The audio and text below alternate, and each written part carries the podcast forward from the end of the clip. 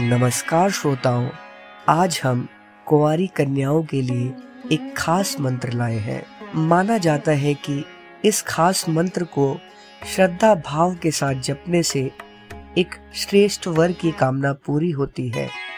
आइए कंठस्थ करें आज का मंत्र।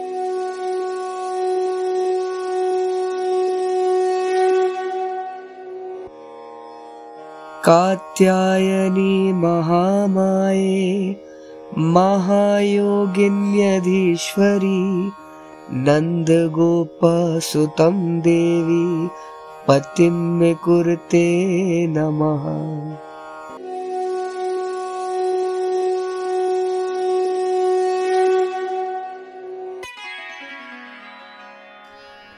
अर्थात उचित होगा यदि कन्या स्वयं 21 दिनों तक इस मंत्र का प्रतिदिन 108 बार पाठ करे और पाठ के उपरांत इसी मंत्र के अंत में स्वाहा शब्द लगाकर 11 आहुतियाँ, शुद्ध घी और शक्कर मिश्रित धूप से दें।